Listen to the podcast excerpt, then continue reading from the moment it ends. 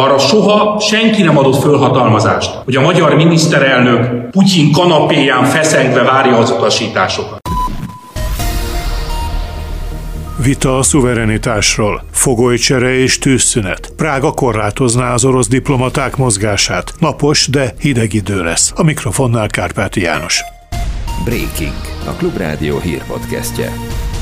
És most jöjjenek a részletek. A Fidesz frakcióvezetője benyújtotta az úgynevezett szuverenitásvédelmi törvénycsomagot, ami börtönnel fenyegetné a választásokon induló szervezetek külföldi finanszírozását. A javaslat szerint szuverenitásvédelmi hivatalt állíthatnának fel február 1-től, és börtönnel büntetnék, ha egy párt vagy jelölt külföldről fogad el támogatást a választási kampányban. Az önkormányzati választásokon induló szervezetek a kampányban a külföldi támogatások mellett belföldi jogi személytől, jogi személyiséggel nem rendelkező szervezettől származó támogatást sem fogadhatnak el, és betiltják a névtelen adományokat is. A büntető törvénykönyvbe bekerülne, hogy büntetet követ el, aki választáson induló jelölő szervezet tagjaként, képviselőjeként vagy felelőseként külföldi finanszírozást fogad el. Ez három évig terjedő szabadságvesztéssel lenne büntethető.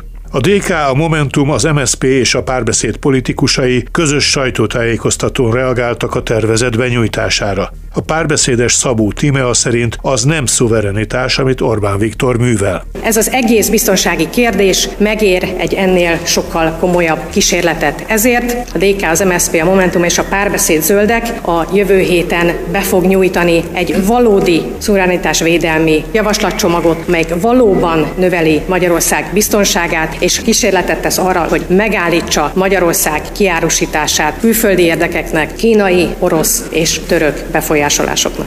Arató Gergely, a DK frakcióvezető helyettese szerint Magyarország szuverenitását nem az Európai Unió, hanem Orbán Viktor fenyegeti. Nem ezek a szervezetek veszélyeztetik Magyarország szuverenitását, hiszen a magyar nép felhatalmazást adott erre az együttműködésre. De arra soha senki nem adott fölhatalmazást, hogy a magyar miniszterelnök Putyin kanapéján feszengve várja az utasításokat. Soha senki nem adott felhatalmazást arra, hogy Magyarországot kiszolgáltassa az orosz energetikai érdekeknek, hogy semmire sem jó, drága kínai vasutat építsen az adófizetők pénzén, hogy közpénzből építsen környezetpusztító akkumulátorgyárakat, hogy az azerbajdzsáni elnök, Erdogán török diktátor és a többi közép-ázsiai despota kegyeit keresse a türkmén tanácsok. Az úgynevezett szuverenitási törvény valójában orosz mintájú megfélemlítési törvény, mondta a Momentum elnöke. Gelencsér Ferenc hozzátette, ha a törvény életbe lép, akkor egész biztosan uniós kötelezettségszegési eljárást von maga után. Ebben az országban a kormánypárt és az állam nem válik el egymástól, valójában pártállami időket élünk, létrehozzák a számukra szükséges intézményi hátteret. A magyar állampárt mindent megtesz azért, hogy ne kapjuk meg az EU-s forrásokat. Ez a törvény átmegy, ez egy újabb oka lesz annak, hogy ne kapjuk meg ezeket a forrásokat. Gurmai Zita, az MSZP országgyűlési képviselője azt mondta, a propagandahatóság felállítása az állam maradékának az arcul csapása. Nincs kormányzás, csak propaganda. A Fidesz évek óta nem kormányoz valójában, nem tudják kezelni a gazdasági válságot, egyre mélyítik a szegénységet, a rossz döntéseikkel, ugyanazok a bérek egyre kevesebbet érnek. A most felállítandó propaganda hatóság beleillik ebbe a sorba. Jánbor András, a párbeszéd zöldek országgyűlési képviselője szerint nem látni még, hogy mennyire következetesen kívánják alkalmazni a szuverenitás védelminek nevezett törvényt. Ugyanúgy benne van az, hogy semmi nem fog történni, és ugyanúgy benne van az is, hogy nagyon súlyos következményeket állít azokkal szemben, akiket a kormányt megrágalmaz. Tehát amikor valakik mondjuk nagyon sok pénzt fizetnek az egyik jelöltnek, vagy olyan civil szervezeteknek, amik az egyik jelöltek támogatják, az problematikus. A Fidesz mégis most egy kivétel kivételt tesz, és azt próbálja szabályozni, amiben ők felépítettek egy propaganda kampányt, hogy kik azok, akik valami fajta titkos, káros beavatkozást hajtottak végre, és azt a részt, amit pedig tudjuk, hogy létezik, hogy a megafon hogy működik, hogy a CÖF hogy működik, hogy a békemenet hogy működik, ezt a részt pedig nem akarja szabályozni, hiszen akkor ezt is démonizálni kellene. A szuverenitásvédelmi tervezethez kapcsolódik, hogy 12-szer is módosítaná a kormány az eredetileg gránit szilárdságúnak beállított alaptörvényt. Semjén Zsolt miniszterelnök helyettes indítványa értelmében Magyarország alkotmányos önazonosságának és keresztény kultúrájának védelme az állam minden szervének kötelessége. Az alkotmányos önazonosság védelmét a jövőben a szuverenitásvédelmi hivatal láthatja el. Az alaptörvény szövegét úgy módosítják, hogy a minden magyar állampolgár köteles a hazavédelmére kitétel helyett az új szöveg a hazavédelme nemzeti ügy. A 12. alaptörvény módosítás egyik legfontosabb és korán sem jelképes lépése, hogy a Magyar Honvédség hivatásos állományú tagjainak jogállásáról a jövőben az országgyűlés helyett a kormány rendelkezhet. Olyan szabályokat is hozhat a kormány rendeleti úton, amiket eddig törvényben kellett szabályozni. Az izraeli kormány jóváhagyta azt a megállapodást, amely a Hamász 50 túszának szabadon bocsátását biztosítja palesztin foglyokért cserébe, valamint legkevesebb négy napos tűzszünetet a gázai övezetben. Az övezetet uraló terrorszervezet október 7-i Izrael elleni véres támadása során mintegy 240 embert raboltak el.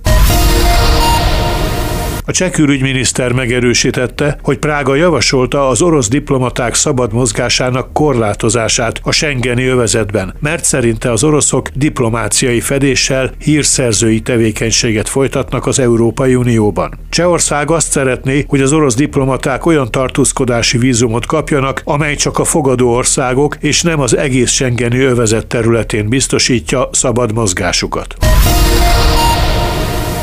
Külföldi lapszemle. A brüsszeli Le megfogalmazása szerint Ukrajna nyugati támogatását illetően az elmúlt hetekben elsötétedett a látóhatár. Az Egyesült Államok késlekedik a pénzügyi támogatással. Az európai diplomáciát, politikát és médiát a közel-keleti helyzet uralja, és a jelek szerint az idő Oroszországnak dolgozik. Még azok a megígért források is váratnak magukra, amelyeket az Európai Unió helyezett kilátásba az ukrán költségvetés rendbetételére, illetve a katonai katonai beszerzések céljára. Az Euraktív brüsszeli hírportál emlékeztet arra, hogy a 20 milliárd eurós katonai támogatási csomag terve ellenállással találkozott több tagállam részéről, és minden bizonyal alaposan át kell dolgozni. Emellett Magyarország Ukrajnával szemben támasztott külön kétoldalú követelései jegyében akadályozza a legutóbbi 500 millió eurós részlet átutalását az uniós kasszából azoknak a tagországoknak a javára, amelyek katonai eszközöket szállítanak Ukrajnának.